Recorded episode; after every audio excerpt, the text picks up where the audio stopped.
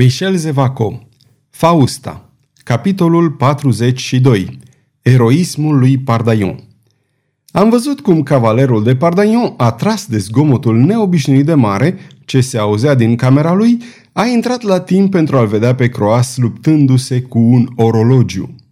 Pardaion rămase o clipă încremenit, apoi se apropie de fereastră și se uită mai bine la ceea ce se petrecea acolo. Era vorba doar de două cete de arcași, care luaseră poziție în stradă și pe care poporul le aclama, profitând de împrejurări, ca să-l ovaționeze mai cu seamă pe ducele de ghiz, cu toate că acesta nu era acolo. Ieși din cameră urmat de aproape de croas. Apăru atunci gazda care aducea un vas și bandaje de pânză albă. Huguet pusese totul pe o masă. Vasul conținea un amestec savant compus chiar de ea, cu care să închidă rănile cavalerului. Pentru cine sunt toate acestea?" întrebă Pardaion. Pentru dumneata, domnule cavaler," răspunse Huguet, palidă și tremurând din pricina alarmei pe care o auzea în fața ușii casei sale. Ia te uită, e adevărat, sunt puțin cam descusut pe aici și pe acolo, exclamă Pardaion, care observa atunci că sângele îi se scurgea pe mâini. Dar, scumpa mea, Huguet, Oricât de excelent chirurg ai fi, cred că îngrijirile sunt inutile, pentru că peste câteva clipe totul va trebui reluat de la început. Doamne Dumnezeule, dar vorbiți, domnule, ca și cum veți fi atacat. Atacat nu glumă, dragă Huguet. Cred că până într-o jumătate de oră nu va mai rămâne mare lucru din hanul dumitale. Voi fi din nou cauza unei mari distrugeri în casa dumitale, dar va fi ultima. Dar dumneavoastră? Întrebă Huguet cu glasul stins. Oh, eu! Toate fașele pe care le-ar putea pregăti frumoasele dumitale mâini îmi vor fi cu desăvârșire nefolositoare, dar va fi o mare plăcere pentru mine să mor în acest handrag unde am cunoscut cele mai plăcute momente ale vieții. Huguet oftă gemând. Pardaion se învârtea încoace și încolo, târa mese și bănci, întărind baricada după toate regulile armatei. Perfect, zise el. La adăpostul unei asemenea baricade, cred că am să le pot da de furcă domnilor partizani ai liturgiei. Ia uitați-vă ce meterez și ce lăcașuri de tragere. O să le trebuiască un ceas să dărâme toate acestea. În acest timp vom căuta să batem în retragere pe coarnele diavolului. Vom găsi noi o cale. Pardaion cuprinse mâinile gazdei și căută să o consoleze. Ia să vedem, îi spuse cavalerul. Trebuie să găsim un ungher unde ai putea să te ascunzi în timp ce eu voi ține piept acestor turbați, fiindcă probabil că nu-ți spun nimic nou, dar fuga de care vorbeam va fi foarte grea. Imposibilă, băigui Huguet hohotind. Vezi bine că trebuie să te ascunzi în pivniță, de pildă. Dacă vor pune mâna pe mine, nu se vor gândi să caute mai departe. Vino, draga mea, tăcerea asta de moment din stradă nu-mi spune nimic bun. Dumneavoastră prins, murmură Huguet, dumneavoastră mort, eu ce am să mă fac? Își lăsă ușor pe pieptul cavalerului capul ei încântător, pe care dragostea îl înfrumuseța și mai mult. Afară, în acea tăcere relativă semnalată de Pardaion, răsună un glas aspru. Bărnele astea aici, archebuziere acolo pe două rânduri, pregătiți-vă armele, aici halebardieri! Pardaiu, rosti în șoaptă Huguet, dacă n-am putut trăi împreună, lăsați-mă să murim împreună. Sărmana mea inimă de ani de zile vă poartă chipul în ea. Nu îndrăzneam să mă aștept la dragoste. Știam că toate gândurile vă sunt închinate alteia. Știam că o adorați pe Loiz, moartă tot așa cum ați iubit-o vie. O, nu nădăjduiam nimic. Doar când vă aflați aici, vă priveam și asta mi-ajungea era partea mea de fericire. Pardaion, foarte palid, asculta glasul întretăiat de lacrimi care îi aducea prima mărturisire a unei dragoste pe care o simțea de mulți ani. Huguet nu-și mai asculta decât inima, care, în sfârșit, își spunea aleanul. Vedeți, Pardaion, viața dumneavoastră era viața mea, dacă n-ar fi vorba decât de unele fapte pentru care ați putea fi pedepsit cu închisoarea, aș fi liniștită pentru că aș izbuti să vă scot de acolo, viu sau deținut ca și altădată la Bastilia, aș putea trăi și mi-aș spune o să scape cu siguranță. Dacă nu se poate singur, am să-l ajut eu. Huguet, draga mea Huguet, dar tocmai despre așa ceva e vorba. Nu, nu, or să vă omoare, Pardagnon. Înfățișarea și pregătirile mi arată că sunteți hotărât să vă lăsați ucis în această luptă. Hotărât să mă apăr, asta e tot. La naiba, crezi că e plăcut să intri la Bastilia? Nu, Pardaion, din Bastilia se mai iese, dar dintr-un mormânt nu. Hm, se iese, se iese, nu întotdeauna, draga mea. Este deci atât de grav ceea ce ați făcut? Nu e grav deloc, cum cred că ți-am spus. Eu n-am făcut nimic, i-am împiedicat doar pe alții să facă. Dar, în sfârșit, îți mărturisesc că cele opt sau zece luni pe care le meritam mă îngrozesc și că vreau mai bine să risc totul pe o carte.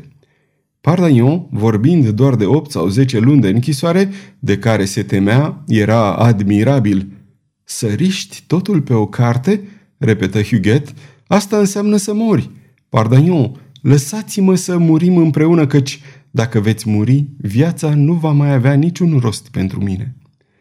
Hohotele de plâns o împiedicară să continue. Destul, Huguet, destul!" exclamă Pardaion cu acel glas căzut și tremurător. Ești aceea pe care am iubit-o cel mai mult după acel biet înger pe care l-am pierdut. Tu ești aceea pe care inima mea ar alege-o dacă această inimă n-ar fi murit odată cu Louise. Tu n-ai să mori și nici eu, Huguet, după ce am să scap din păcătoasa asta de treabă, vom îmbătrâni împreună povestind în seriile de iarnă despre domnul de Pardaion, tatăl meu, care te-a iubit atât. O privi pe Huguet pe furiș. Nu mai plângea, dar mâinile ei, împreunate, păreau să continue o rugăciune. O, tată!" își spuse Pardaion în timp ce fruntea ei se împurpura de flacăra mândriei și a sacrificiului. O, tată, dumneata care m-ai învățat cum trebuie să te bați și să mori, dumneata vei asista la predarea mea. În clipa aceea își trase spada și o frânse pe genunchi. Ce faceți?" tresări Huguet. El apucă pumnalul și l aruncă departe izbucnind în râs. Vezi bine, scumpa mea, mă supun bunelor tale sfaturi. Am să mă las arestat. Pentru câteva luni de închisoare n-are rost atâta luptă. Vreau să trăiesc, Huguet, vreau să trăiesc pentru că mi-ai dovedit că viața mai poate fi frumoasă și plăcută pentru mine. Așteaptă-mă deci liniștită și încrezătoare. Îți garantez că n-am să mucegăiesc în Bastilia lor.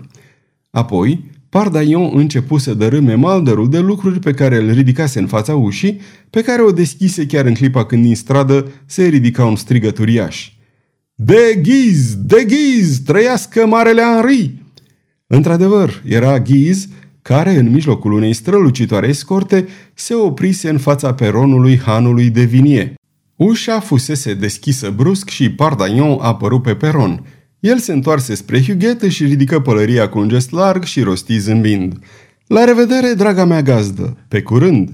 Apoi, punându-și înapoi pălăria, palid, dar înflăcărat, se întoarse cu fața spre stradă și coborâ treptele peronului. Goarzii, arcașii, archebuzieri îngrămădiți acolo, gentilomii călare cu deghiz în mijlocul lor, mulțimea de la ferestre, toată gloata care urla făcut dintr-o dată liniște. Îl priveau pe Pardagnon cu veșmintele sfâșiate și însângerate coborând peronul și îndreptându-se spre ducele de ghiz. Atunci îi se auzi glasul puternic, puțin ironic și pătruns de milă.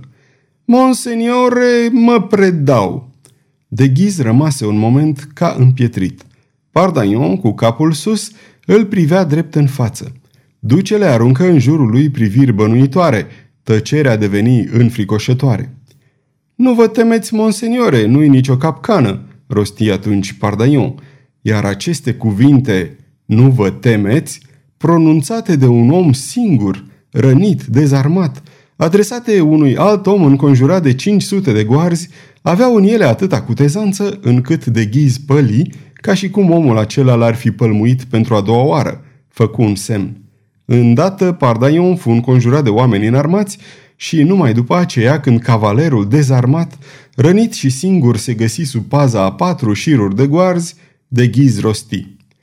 Vă predați, domnule, cine îmi spune că sunteți de neînvins, un neîmblânzit? Pe legea mea, domnilor, vă găsesc ridicul cu arcașii voștri. Ca să-l prind pe domnul nu era nevoie decât de un simplu ofițer de poliție. Pardaion își încrucișă brațele. De ghiz ridică din umeri.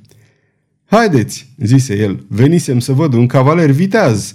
Goarzi, duceți-l la Bastilia. Sunt foarte mâhnit că m-am deranjat ca să nu văd decât un laș prăpădit. Pardaion început să zâmbească, dar zâmbetul era livid. Întinse un braț și cu un deget arătă obrazul ducelui. Apoi cu glas liniștit spuse Credeam că mă predau unui călău, dar m-am înșelat. M-am predat lui Henri Pălmuitul. Nu mă scăpați din mână, Henri de Lorraine, atâta vreme cât puteți. Ucideți-mă atâta vreme cât mă puteți asasina. Și dacă credeți în Dumnezeu, căruia acum 16 ani i-ați oferit 20.000 de cadavre nevinovate, dacă credeți în acel Dumnezeu pe care îl propovăduiți ca să furați un tron, atunci rugați-vă fierbinte lui, căci jur pe numele tatălui meu că, dacă nu mă veți ucide, eu vă voi ucide, iar cuvântul acela pe care mi l-ați aruncat în obraz, îl prind din zbor și am să vi-l înfund în gâdlej cu vârful pumnalului meu. Goarzi, înainte!" Pardaion porni înconjurat de archebuzierii care păreau a fi conduși de el, atât de repede ascultaseră de comanda lui. Sfârșitul capitolului 42